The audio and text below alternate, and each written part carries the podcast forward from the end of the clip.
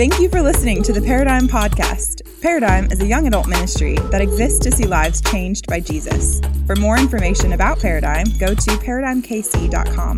We hope this message is inspiring and life changing. Thanks for listening.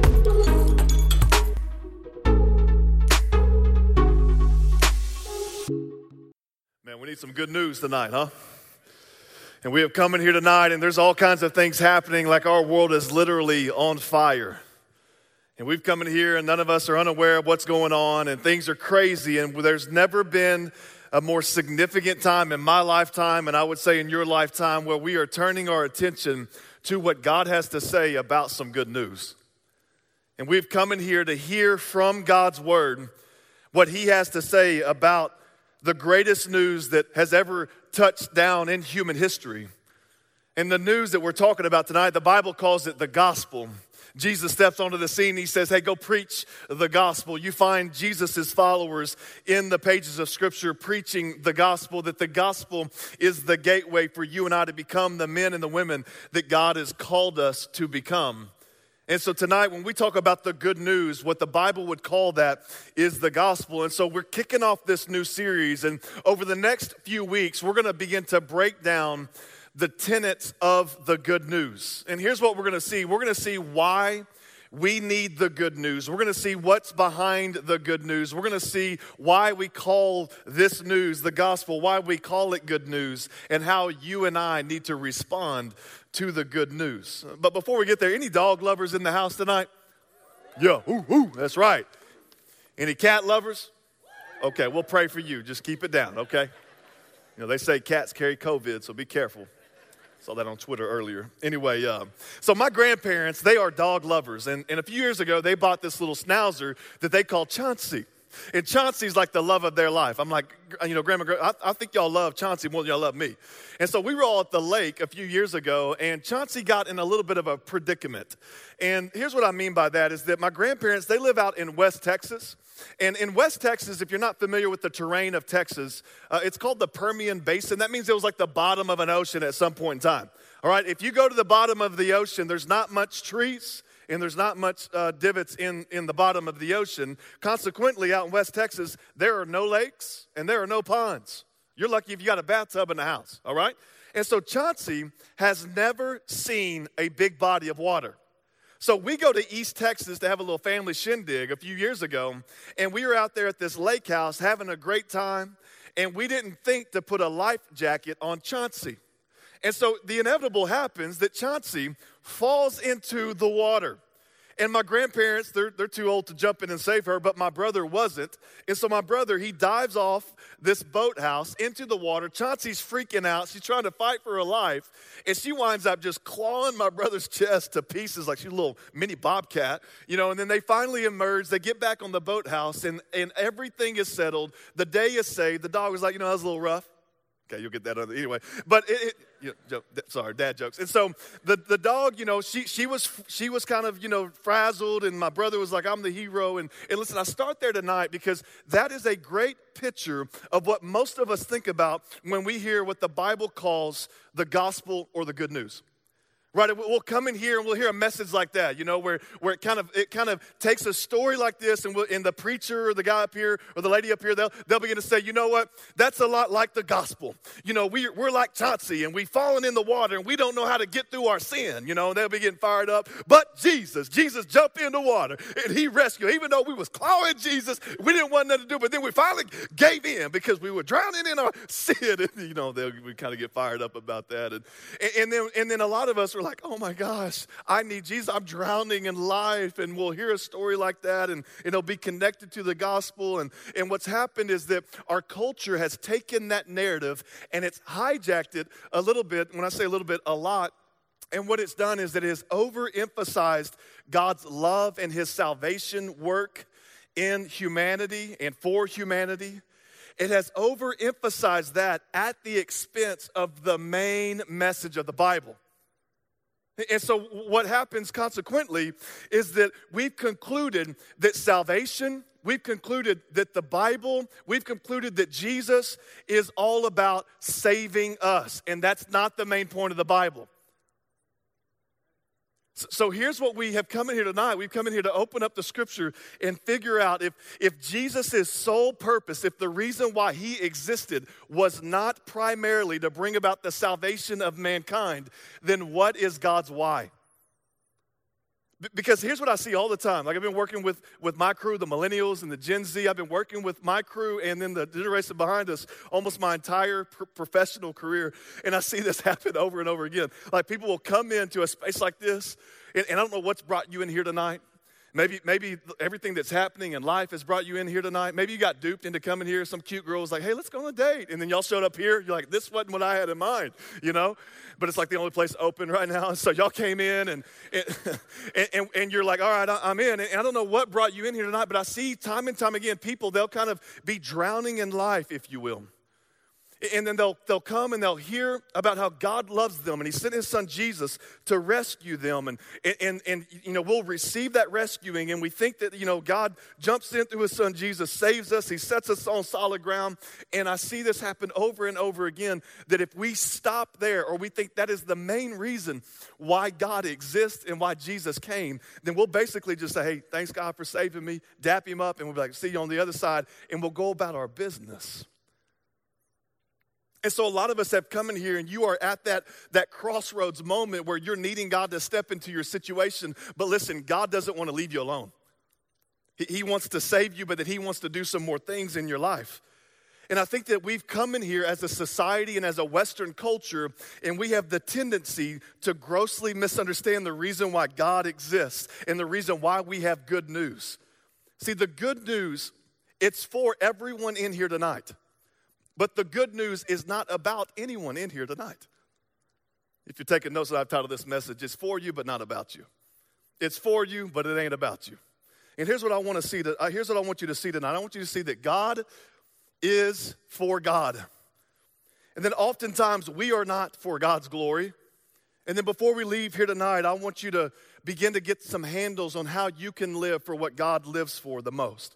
Now, the Bible, if you're new to the Bible, it is a fascinating book. Just when you study about how the Bible came together and all the different things and details that had to work out in order for us to have this thing here today, it's incredible.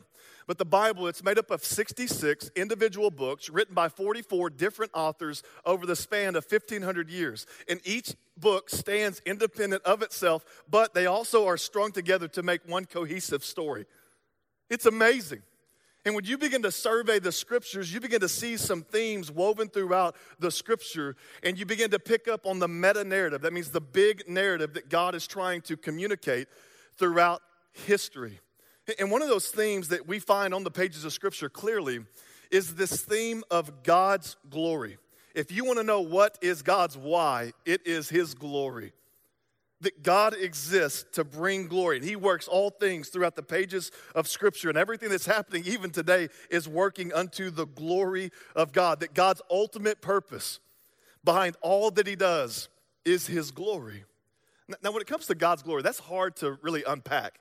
Like, it, it's, it's God's glory really isn't an it really isn't a thing. It's not like a it's not like a you know pair of shoes. It's it's not something you can take a picture of and, and then begin to describe. And you can't write a song, paint a picture, and you can't write a story and then and that would all come together to explain God's glory. It's much more complex than that. It's really not an attribute of God's. It, it, if, if you want to think about the glory of God, it is His essence. That everything that God does is glorious. Scripture tells us that God is glorious, but it struggles to define, even the Bible struggles to define glory, but we see it splashed on every page of Scripture. That God's glory is the main point of the Bible. And in Scripture, you, it's, it's interesting to me that Scripture has to stretch language to the furthest point of its elasticity in order to give us a glimpse of God's glory. And so you'll find things like, you know, um, it's kind of like God had the hollow of his hand, and all the water of all the universe that fits in God's head. That's how big the brother is, you know? It's kind of like, you know, like the stars, you know, all the stars at night. I mean, a human eye can only see about 2,000 stars, but there's a lot more than that, okay? It's kind of like God just calls them all out by name at night and names, you know, he's like, hey, come on over here, you know, um, uh, big star and little star and twink, whatever. I, I, think there's real names for them. I couldn't remember. And so he's like, come on out here. And, he, and it's like, you know, they're trying to lunge at the leash of language to describe the magnificence of God's glory. And it has a difficult time But let me just be real clear that God's glory, let me give you a few things. It encompasses the greatness of God, it encompasses the beauty of God and the perfection of all that He is. And so, what we're going to do over the next few minutes is we're going to survey scripture from creation to completion. And we're going to see this theme woven throughout the, the, pages of scripture. And so, for all of you type A people and you like to take notes, I'm about to take off, all right? So, y'all need your seat in the upright position, get your belt buckled, and let's go ready for takeoff, all right? And so, if you are wanting to capture all of these notes, we've made them available for you on a digital platform, this thing called YouVersion Bible app. And you can download that app. Uh, you can hit the button and then go to more down in the bottom right corner, events, and then you find Paradigm, and everything that we're about to go through will be yours, and you can save that and look at it later. But I'm just going to rip through these scriptures, and so I would encourage you to, to not keep up, okay? Here we go Isaiah 43, 6 through 7. Here's what it says. It says, Bring my sons from afar and my daughters from the ends of the earth, says the Lord. Everyone who's called by my name, whom I created for my glory. And so, what the scripture has just said is that creation exists for the glory of God. Every planet that we can discover, and every proton that we can put underneath the electronic microscope that all exist for the glory of God. Jeremiah 13, 11 says this I made the whole house of Israel cling to me. Now, Israel is like God's chosen people. That, that's his people in the Old Testament. He says, I, I made the whole house of Israel cling to me, says the Lord, that they might be for me a people, a name, a praise, and a glory. So, why did God choose this special people? Why did he make Israel his possession? For his glory. Goes on, Psalm 106 says this Our fathers, when they were in Egypt, did not consider your wonderful works, but they rebelled against the Most High at the Red Sea. And so this is tracking the history of Israel, and they had to come to this Red Sea, and God needed to move mightily on their behalf. And listen, God parted the waters in the Red Sea. And here's what it says He said that He saved them for God's name's sake, that He might make known His power. So God is rescuing His people, even though they were rebelling against Him, and He's rescuing them from bondage in Egypt. Why? For his glory.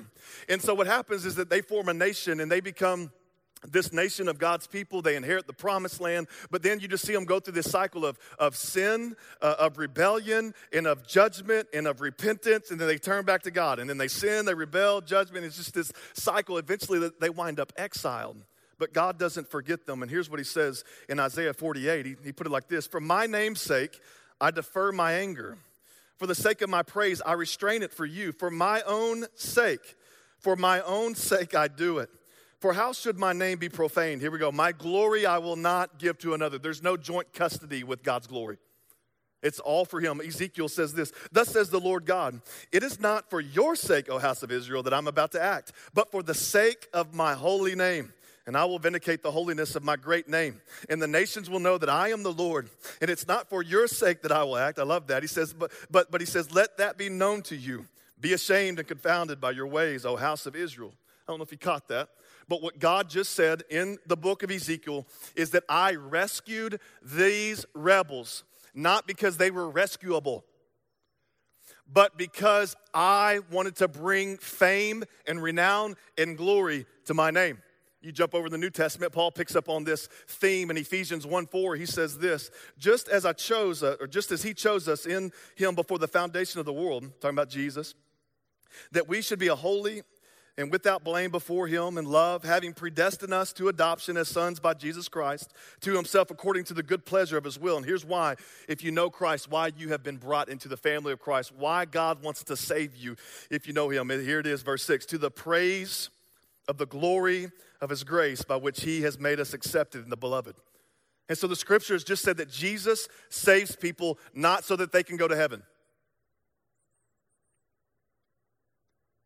That's not the end goal here. He's not saving you so that you can be a better you. That the purpose behind Jesus' work in your life is so that you will live to the praise of his glory, and that will take you to heaven, all right?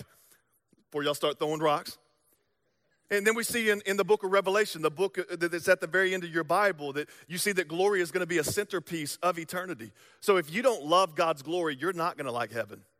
Here's what it says in Revelation 21 23. It says, The city had no need of the sun or of the moon to shine in it, for the glory of God illuminated it. I love that, that in heaven, the thing that will be central is God's glory. So, from creation to completion, the main message of the Bible is the glory of God. Point number one, if you're taking notes tonight, you could write this down. God is for his own glory. God is for his own glory. So, from beginning to end, the driving impulse of God's heart is to be praised for his own glory. So, so, let me just ask you a question real quick. Who does God love more than anyone else in the universe? Some of you, maybe you're already thinking right now, like, what, he, he, he loves me. He loves, he loves people. He loves humanity. If you think that, that the answer to that question is me or people, you grossly misunderstand the scripture. That God loves you. Okay, I don't want to diminish that at all. That's what the Bible teaches. But God loves God the most. And this is an uncomfortable teaching, but listen, the good news is not about you, but the good news is for you. Like, like there's gonna be no mirrors in heaven for us to self reflect. That the only glory that we will receive, we'll actually lay down at the feet of Jesus as soon as we get it. And this is such a liberating thing. Here, here's what you need to understand tonight, and I'm, I do not mean to burst your bubble, but you are not the center of the universe.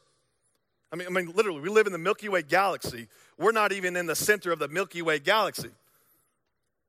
We're, we're over here, like in the suburbs, on the, on the, the southwest or southeast side of the galaxy.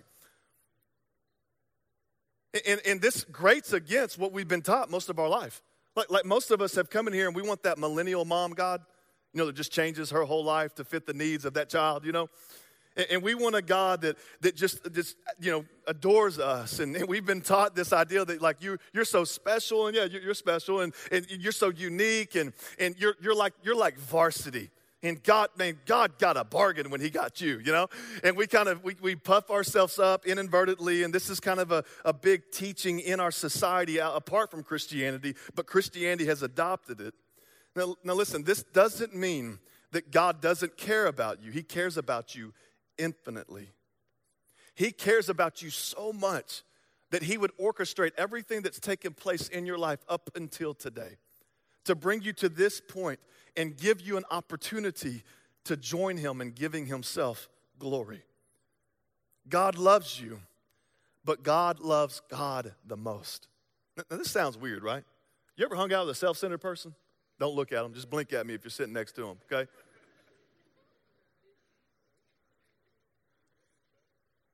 You get around somebody, and the worst thing is to get around somebody that's good at something and they know that they're good, and you're like, oh, they're so good at that, you know, and then they're just arrogant, and then they always got their entourage, you know, like they're, they're, they're hype squad, and you're like, yeah, cool, you know.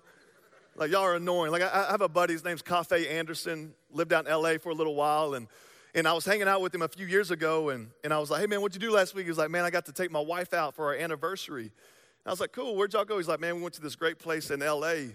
But I ran into Bruno Mars out there. I was like, okay, tell me about that. He's like, man, I almost got in a fight with Bruno. I was like, what happened? He's like, well, man, he was just making me mad. You know, he came in with his crew and they're all acting crazy. And, and then I see him over there and this waitress, I can tell that she's asking for an autograph. And I can overhear his conversation and he's saying, hey, stand on one leg for me.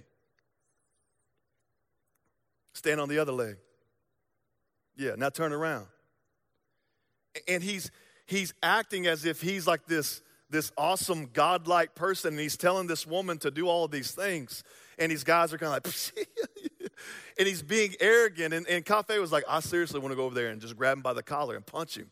Cafe's from Texas. He's living out in LA. You know, we got issues, Texas people. And so, anyway, and, and, a lot of times when we hear, like, if God is for God, is God like that? And, and then you blend that with Jesus, and you're like, this, this, isn't, this isn't matching up because Jesus, like, he, he's, he's selfless, He's humble. Uh, he, he's a servant. And so, how could, how could Jesus kind of have this bravado? Is this like a hidden, a hidden agenda? Is there an extra book in my Bible? That, is there addendum somewhere that I didn't know about? But, but even in the life of Jesus, we see that Jesus, God in flesh, lives for the glory of God the Father. Like he even prays this in John 17, verse 1. He says, Father, the hour has come. This is towards the end of Jesus' life. He says, glorify your Son, that the Son may glorify you. Notice that you and I aren't in that prayer. N- notice that Jesus isn't asking for the church to receive glory. because the Bible is about God, it's not about us. And so, what you have here is that, that Jesus is saying, God, glorify God the Son so he can glorify you, God the Father. So, is God self centered? Absolutely. He is absolutely self centered. And this is good news. Because listen, check this out. If God loved anything else more than himself, if he exalted anything else more than himself above himself, he would be disingenuous, self defeating, and he would be the chief idolater. And so, and so, what we have is that the very nature of God's perfection and his holiness demands that he put himself above every being and created thing. He's not like Bruno trying to show off and trying to compensate for some sort of inadequacy and insecurity, right? He, he's not like that because God has no insecurities. God worships himself because there's nothing higher, there's nothing greater, there's nothing more wonderful to worship than him. It, it's like he has to. It, it, come on, we, I mean, we know that anything of greatness doesn't have to conceal its greatness, nor does it have to apologize for its greatness. I don't know if you've ever been to the Grand Canyon or heard of the Grand Canyon. It's kind of a big deal, all right? And so when you go up to the Grand Canyon, it's, it's not holding up signs that says, hey, sorry for making you feel small. No. Uh, so, sorry for being so grand no, like the, the Grand Canyon, it, it is this picture of, uh, of glory, of holiness, literally. It's this picture of greatness. And it doesn't apologize for its greatness. And when we see something like that, somehow we can, we can go, yeah, that makes sense. But we get uncomfortable when God, who is greater than the Grand Canyon, begins to boast and flex his glory. Listen, the Grand Canyon is amazing, but it is a doodle on the scratch pad of God's creation journal compared to the glorious galaxy that, that He's made, all right? And the universe that He has spoken into existence is fascinating. We don't have time. I just learned the other day that there's, this, there's a couple of planets in our solar system, Saturn and Jupiter. You know that it rains diamonds there? Welcome to the news report from Saturn and Jupiter. We have a 40% chance of diamonds today. Like the thing that our planet maybe values, I don't know if the most, but we value a ton, is in the gutters of other planets in our solar system. And God is just saying, like, I, I, have created all these things. I am glorious. And so we've, we've come to God, and, and He does not apologize for His greatness, and His greatness demands glory. If there is something or someone more worthy than God, if there's something or, or someone that is, that is better or higher or more awesome than God, then we need to sing songs to that thing. We need to read that guy's book. We don't need to waste our time on things that are less glorious. We should just go buy a boat and have fun this summer. But if God is who he says he is, and if he is the glorious creator of the universe and of the galaxy, and he is the intricate designer of your DNA in your mother's womb, from, from the macro universe down to the micro universe, then he is worthy of every single breath, sacrifice, decision, yes, that you can give him. That God is for God's glory. And because he's so magnificent, we're not wasting our time tonight. But it's hard, right? It's, it's, really hard to, to be like, okay, what are the implications of that? Because you don't just tell someone that's kind of a big deal like that what your plans are for your life, right? You don't, you don't say, hey, could you be my assistant? Uh, you, you, know, there's some things that, that are some really big implications on your life if, if you start really tracking that way. And so uh, what's happened is that we've come in here and we, here's, here's kind of what we like to do. We like to say, God, would you give me your stuff? But not, not really inform what I do with your stuff. And so here's what happens. This is recorded in Romans 1. It says, Since the creation of the world, his invisible attributes, talking about God, God's attributes are clearly seen, being understood by the things that are made. Even his eternal power and Godhead, so that they are without excuse, or we're, we're without excuse. When you see the Grand Canyon, you have to think in your mind, who dug this big hole?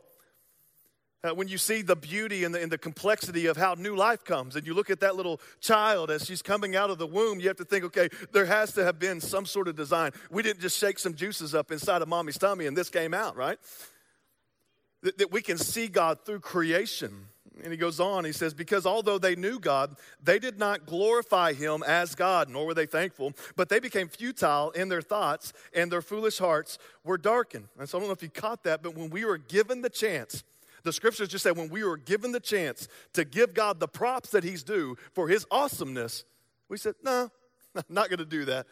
And we weren't even grateful for the thing that he gave us. It goes on, it says this professing to be wise, they became fools. And they changed the glory of God, the glory of the incorruptible God, into an image made like corruptible man, and birds and four footed animals and creeping things. I always thought it was odd that calves were idols. You know, you ever been around a baby cow? Like, why are we gonna, can we not fashion a lion, right? You know what I'm saying? And so he says, like, you know, we, they made a macaw their God. I don't get that, you know, let's do something bigger, and better. And he goes on in verse 24 therefore god also gave them up to uncleanness in the lust of their hearts to dishonor their bodies among themselves here's a key verse who exchanged the truth of god for the lie and they worshiped and they served the creature rather than the creator who is blessed forever. Amen. Point number two if you're taking notes tonight you could write this down. We are for our own glory. We are for our own glory. That Paul, what he's saying is that we all have this tendency to hijack God's creation and to worship and to glory in God's creation over the God of the creation. So the easiest example is sex. And so we've come in here, and, and, for the most part, every one of us, we are trying to have sex or we want to enjoy sex at some point in our life, and we like sex. In our culture, sex is a really big deal. If you don't know that, then just open your eyes, you'll see what's going on in marketing and that sort of thing. And so what's happened is that, that God is the, He's the inventor of sex. Glory to God. He is the guy that thought it all up, right? And, and so we, we, we love this, we're enthralled with this, but the problem is, is that we've hijacked the good gift that God has given us, sex, and we have begun to play this thing out the way that we think's best. I want you to imagine, like, for the last 50 years, just the last 50 years, if everyone honored sex the way God designed it to be honored, what the world would be like today. But think about your last, your last 10 years. That what God gives, He governs. And what we've said is that God, I, I love your inventions, but I don't like your intentions. And so we steal the things that God has given us that are good things, and then we begin to run with those things in a way that elevates those things over God. And, and, and, and so what happens is that we, we have this tendency to come in here and, and, and we do this most often, I believe, in our society. The thing that we elevate the most above God is, is us. Like we, we love us some us. Like I love me some me, right? I get some mirror time. Uh, I guess, you know, I, I, got, I buy my, I like my deodorant the way I like it. You know, I like, I like my stuff the way, I mean, I, I love me some me and I know you love you some you, all right? Don't look at me all judgy like you ain't about you, all right? I know you about you. And we've come in here as a society and we've really made this emphasis on taking care of ourselves. And there's a lot of good that comes from that. I'm not trying to bash that. And so you look at Amazon.com and you see that the number one selling department of books is self-help. You go to Barnes & Noble or, or you know, make sure you wear a mask, you go there and, and you'll see the largest section of books in Barnes & Noble, self-help books. And we talk a lot about self-care and we talk a lot about self-love. And again, there's a lot of good things that come from that. But when you elevate yourself above God, there's a lot of dysfunction that takes place you make a really bad God. And the depth of this dysfunction has, has definitely marinated into the church. It's crazy. So what will happen is that is that well-intended people will take this holy book that is about God and we will use it to elevate the, the man. We'll use it to elevate ourselves. And so there's there's a couple of different ways that you can read the Bible. Uh, one way is that you see it as kind of like spiritual GPS, right? And so you you have a destination in mind and, and so the destination is like, I want to get married someday. And so you start looking here, you're like, should I marry David? No, uh uh-uh. uh What about Matthew? We don't know a lot about that guy. Let's go with Mark. We'll meet Mark at the coffee station when that comes back, right? And so we start looking in here. We, okay, I'm wanting to go out this weekend. How many beers should I have? And we think, okay, First Corinthians, it's talking about meat and idols. What does that have to do with alcohol? We'll make a decision. And we'll think, okay, I, I want to have this career. Is that career? So fishing, I see that career. Uh, there, there was, you know, the, the Pharaoh thing. I like that. Let's do Pharaoh. And so you, you know, you, you begin to ju- justify some things and, and you see it as kind of GPS GPS to life. Now, there are some maps in your Bible. They're typically at the end, but they're only going to help you in like Lebanon or Iran or that sort of area. They're not going to help you in the Midwest, all right? And so don't go there thinking that's going to help you get where you need to go. And so what happens is that we read the Bible and we put ourselves into the Bible as we are the main character of the Bible. And so we'll, we'll hear sermons, we'll get fired up. You know, we'll hear sermons. The easiest example is, is David and Goliath. And so you'll have a guy like me or, you know, up here with a mic, and they're like, you know, the story of David and Goliath. You don't know that story. It's like the OG underdog story. And so David was a runt. He slays a giant. And, and so a preacher would be like, and, and you are David, and you've got some giants in your life. You may have the giant of death. You may have the giant of doubt. You may have the giant of dysfunction. But oh, God, he's given you five stones, the number of grace. And you put those stones in your slingshot, and you throw them, and you slay that giant, and you be that David, and you go out there, and then you cut that head of that dysfunction or that debt or that, that, dis, that whatever off and you hold it up like you Braveheart. Ah! Right? And so we go out there and we're like, about to David this life. That's not the point of the story. That this is foreshadowing a greater David to come. That the hero of the Bible is not you, it's Jesus. And so, if Jesus is the greater David in this story, then and Goliath represents our sin, who are we in the story? We're the Israelites. They were like, man, that brother, he's big. I don't know. I can't do this, you know? We need, we need some help, right? And we are the ones that desperately need a Savior. And so we've come in here, and oftentimes we have the tendency to twist the scriptures and make the point of the scripture about us so that we can be a better us. And so we'll hear the good news and we'll think that Jesus exists to make me a better me. And we think that, that salvation has come so that we can, we can arrive to our destination in life and be that entrepreneur or have that marriage or be that person or whatever it is. And we start thinking that a relationship with Jesus is about us. And so we, we have, this, I know we do this, and we come in here and, we, and, and we'll do this, we'll celebrate our progress, and we'll be fired up about how much scripture we've read or how much spiritual things we've done or lack of sin we've done, but we'll barely praise Jesus. So Chauncey, she fell in the water, my, that, that, that uh, little dog that my grandparents had that they love. You know, she fell in the water. My brother saved her. And so when all this happened, like there was commotion, we heard the dog, and she was, you know, going, help but not really. And, um, and my grandparents were like, oh my goodness. And they got, they got a towel. And when my brother got up there, I mean, he is soaking wet. His chest is clawed to pieces. And my grandmother busts through the door of the boathouse and she's like, oh, Chauncey. And she throws the towel around the dog.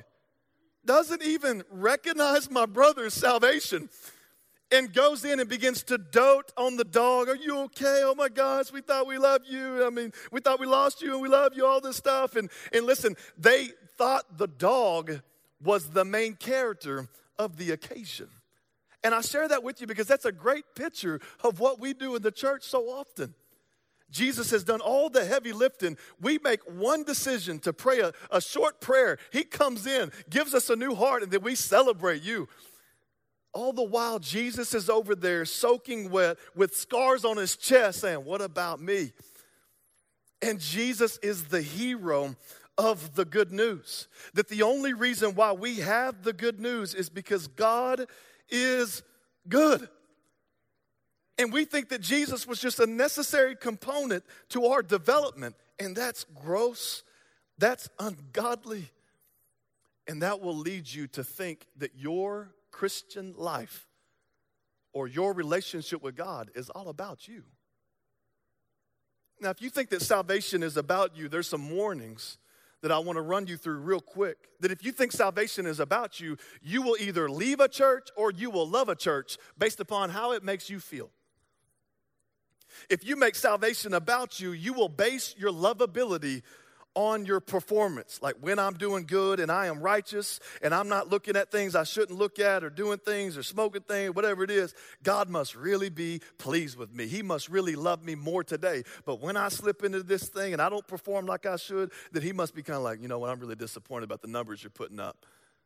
And we think that our lovability is based upon our performance. When we think salvation is about us, we won't pray, we won't read the word regularly because we don't want to admit that we really need God every day. We like, God, you got us out of the water and on the dry ground. I'll see you next time. When we make salvation about us, we feel like God can't use us because we've sinned too much. Listen, get over yourself. You're not so awesome that you don't need God, and you're not so awful that God can't use you. Salvation is not about your glory, it's about Jesus' glory. If salvation is about you, you will consume Christianity instead of contributing to Christianity. And you'll consume so much, and I've been there before, where you'll come to a place and you'll never get in the game and you'll never contribute. And so, in your consuming of what you are doing, you become cynical and critical towards the things that are being done for you. Because it's about you.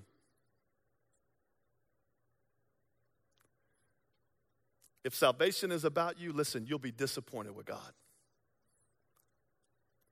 Because the God that you have submitted your life to and received salvation from is not the God of the Bible. It's a God of your own invention, and he will grossly or she will grossly disappoint you. That the point of the scripture and the point of us reading the Bible is that it is about God. This is not a book primarily about your salvation. It's a book about God's glory and, and listen, like this is a tough pill to swallow, and it's hard to be like, okay, well, what does this mean for my life? And is this even a good thing, you know? And so we'll hear a message like this, and we're like, okay, all right, well, um, that was different. And, uh, you know, and we'll come in here and we'll listen to that, and we're like, okay, how can this be a good thing? And what is this, what does this look like? Like, why is, I thought this series was called Good News. I thought it was good news. We should share it, right? And so, like, how do we begin to play this out in our life? And listen, when you understand that God is for God, and He's not all about you, but He loves you infinitely it has the ability to change your life practically forever. Psalm 16 11 says this In your presence, talking about in God's presence, in his glorious presence is, watch, fullness of joy. And in thy right hand, or in your right hand, are pleasures forevermore. That, that God is for God, but when it comes to you, God is for your absolute pleasure and joy. And he wants you to have something that is much deeper than happenings. He's not talking about God is for your happiness. God would rather see you holy than happy. And sometimes things will happen in your life that are not happy things in order to shape you into being a holy man or woman of God. That God will allow you to have this pleasure in Him and this joy in Him that is not based upon pandemics, that is not based upon prejudices, that is not based upon problems in life, but is deeper than those things, that will allow you to have an anchor in the midst of troubled waters. And God wants you to have these things in this fullness in Him. Like, listen, if, if God would give us us that which is best and most satisfying, that He would give us His love perfectly. He would offer us Himself, His complete, His, his, his whole glorious, good self. That the thing that God's trying to offer you and I is Him. Point number three, and finally, if you're taking notes, write this down the gift of God. The gift of God. See, the greatest gift that God could offer us is Himself. And the good news is that God wants what He enjoys most for you, and that is Himself. Because God loves Himself most, and because He loves us, God is after us to give us what is best. That's not fame. That's not finances. That's not a, a relationship or a marriage. That's not even health. But He wants to give us an opportunity to give our life in worship of Him, that we may glorify God most by enjoying and worshiping Him. So I remember I was like 20 years old. I began to hear this teaching, and I was like, "Oh my goodness!" Like I'd grown up like in the in the heyday of student ministry, you know, early 2000s, and, and we went to awesome camps that were custom and catered for students. And, and what I was taught most of my life when I went to those places is like, God loves you, He has a plan for you, and we're here to help you. And, and those aren't bad things, but I didn't have a big enough vision. And so my vision for salvation stopped at me. But when I heard this, I was like, oh, this, this opens up a whole new world of how I can experience God. And I begin to understand that, that the thing that I was created for, I was taught most of my life that I was created for fellowship with God. That God, He wanted to, to make mankind because He was kind of bored with the whales and the eagles and the universe and the planets and stuff. And so He made us so that we could have fellowship with Him. But then we rebelled on Him. That kind of backfired on God. And I, what I learned is that we were not made primarily for fellowship with God, but we were made for worship. And I see this. I don't know if you've ever been to a concert, your heart just erupts with excitement and maybe even tears. Or if you ever, I went to a, a ballet dance with my, my girls. They danced this thing this weekend, and I found myself in the opening song. I was like, oh my goodness, why am I crying? You know? And it's just, I was moved because there's something inside of all of us. All of us. You go to a Chiefs game, hopefully, and you'll see like God is, I mean, He's put inside of man, the, I mean, grown men painting their bodies and, and like, ah, you know, we're going to win again and that sort of thing. And, and we see this heart for worship inside of every man man, but that was meant to terminate on God. C.S. Lewis says this that the world rings with praise. Lovers praise their mistresses, readers their favorite poet, walkers praising the countryside, players praising their favorite game, praise of weather, wine, dishes, actors, horses, colleges, countries, historical personages, children, flowers, mountains. I love this one. Rare stamps, rare beetles, you know, those awkward things that people are into. Even sometimes, and he's kind of humorous here, politicians and scholars. What he's saying is that worship isn't some quiet, reverent, somber. That's a part of it, but that's not exclusively what worship is. That worship is oftentimes just the sheer enjoyment of that thing, and we were created for that. And so you'll hear these coffee cup verses in the church, like 1 Corinthians 10, that says, Whatever you do, whether you eat or you drink, do it for the glory of God. What does that mean? you pray over this? I mean, what do you, what do, you do, right?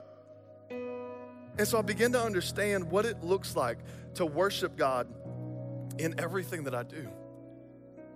Look, there's two ways to enjoy creation, all right? I think sometimes we'll come in here and we'll, we'll kind of act like, you know, pagans is just a Bible word that means outsiders. We'll be like, pagans don't have good sex, only Christians do. Pagans, they don't ever eat good steak, only Christians do. You come to Jesus, life's gonna get real exciting. You know, we kind of like say that, that, that somehow if you don't know Jesus, you can't enjoy the common graces of God. That's not true. And so God has given so many good gifts just to the world. And people who don't know God, they can enjoy the things that He's given. But what happens is that they, they enjoy those things as an end and of themselves. And the point of everything that God has made is to point to something greater. Like the point of everything that God has made is to, is to give Him glory. Uh, to say it another way, that the way you give glory in all things is that you use all things as a means to the end of His glory. And so when you know God, listen, you have a right relationship with the creator of everything that you enjoy. And so everything that you enjoy now becomes an opportunity to give him praise. C.S. Lewis, he says this I think we delight to praise what we enjoy because the praise not merely expresses, but it completes the enjoyment. It is its appointed consummation. It's not out of compliment that lovers keep on telling one another how beautiful they are. The delight is incomplete till it is expressed. Listen, what this means is that God doesn't need you to worship Him, but He extends to you an opportunity to join him in the glorious occasion of giving him praise. He's not after your begrudging submission. He's trying to invite you into this, this eternal ecstasy that he, that he experiences in and of himself. And it's from that place that God created all of us and everything that we know. And tonight, He's inviting us to join Him in giving Him glory through experiencing those things. C.S. Lewis, he goes on to say, if it were possible for a created soul fully to appreciate that, that it is to love and delight in the worthiest object of all, being God, and simultaneously at every moment to give this delight perfect expression, then that soul would be in supreme beatitude. Just a big word that means blessing. He goes on and says, Man's chief end is to glorify God and enjoy Him forever. But we shall then know that these are the same thing fully to enjoy is to glorify. In commanding us to glorify Him, God is inviting us to enjoy Him. One theologian said that the chief end of man is to glorify God by enjoying Him forever. And he went on to say this that God is most glorified when we are most satisfied in Him. I don't know if y'all been outside lately, but it's just a special time of the year. And we're from the south, and so I think the mosquitoes are so big that they eat all the fireflies down there. And we don't have fireflies like we got up here. And for some reason, in our backyard, fireflies, it's hopping back there. It's club fire, firefly in my backyard, all right? And so here's what, I, what we've been doing. I, will go out there about this time at night, and, and, and fireflies are just flickering everywhere. And they're amazing. They don't bite you, they just kind of slowly fly around. You can catch them and then pet them, and they'll light up some more. You know, it's, it's awesome. And so I go out there, and then God made, um, he, he made people to live in Monterrey, Mexico. And, and there's something down there, uh, like a mineral well or something, and they, they bottle Topo Chico. Y'all ever had Topo? Oh, yeah, with a little twist of lime or twist of grapefruit. And so, I mean, it's just, I mean, it's this glass bottle. Just the texture is good. It's cold. It's got just not too much lime, not too little lime. It's right there. It never loses its fizz. It's mineral water. It's low in fat, low in sugar. It's good for you. It's enjoyable. I got fireflies flickering out there. I got Topo Chico, and I got my bae right next to me, y'all. My wife, the woman that, that's given her life to be in a relationship with me. She's my best friend and my fantasy.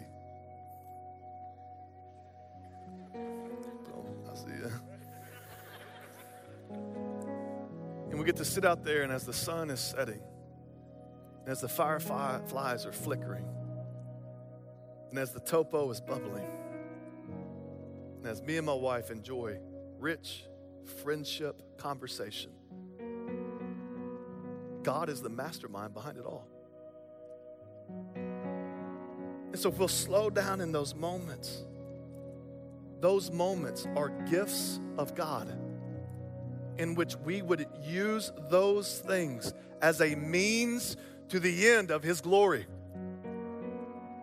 And so you leave here tonight and you can join in the purpose of all existence, and that is to glorify God. I wonder, do you enjoy God like that? You can't really enjoy someone that you don't have a right relationship with, right? And so some of you are here tonight, and maybe you have a right relationship with Jesus, but you've never really heard this unpacked for you, and now it's time to engage in your relationship in a new way. Others of you, you, you can't experience God through what He's given you because you haven't first experienced the love that He has for you. Yeah, God is for God, and, and the thing that He's given, the catalyst for you to become a glory giver to Him, is this thing called salvation. And God loved you so much that He didn't want to leave you as a glory bandit, as a rebel, but He wanted to invite you into the greatest relationship one can ever have, and that is a right relationship with His Maker. So that you can see the centerpiece of glory in heaven forever. And the way you can know that God is simply by you admitting that you are a sinner. You may be drowning tonight. There may be some despair, some anxiety. You may be coming in here and you think, man, I'm, I'm not lovable. But the good news is that God loved you so much that He didn't want to leave you in your sin. But He sent His Son Jesus to die on a cross, raised from the grave, and to invite you into joining in giving Him utmost glory. And you can do that tonight. I want to invite you just to bow your head. Close your eyes if you want to. I just want to ask you a couple of questions and we'll get out of here. Do you know God like that? Do you know a great, glorious, wonderful God? And if you do, how are you actively giving Him glory with your life? What common grace things has God given you that you enjoy every day, but you bypass the opportunity to give Him praise? In the recesses of your heart, just underneath your breath, to say, Thank you, God, for this moment. And if you don't know God, why not begin that relationship tonight? Some of you are joining us online. There's a host, his name's Noah. He would love to have a conversation with you. Just throw in the chat room. I'd like to talk. Maybe y'all can strike up a conversation and respond to the message tonight. And for everyone else here in the room, I'm going to pray and then we're going to sing a doxology. And doxology is just a big fancy word that means praise. And we're going to declare with our with our lungs and with our mouths that God is worthy. And then we're going to go live in light of that declaration. Lord Jesus, thank you so much for tonight. God, I thank you for my friends. I thank you for the good news that you've come to bring. God, I thank you so much that, that you are not uh, anywhere even close to me, that you are so much more, God, that you, that you are so worthy of every sacrifice, every suffering, every celebration. God, you are worthy of it all. That you're working all things together for the good of those who are called according to your purpose. And so, God, I pray that we would acquiesce and we would follow after you and chase you and be glory givers, not glory takers. Christ's name.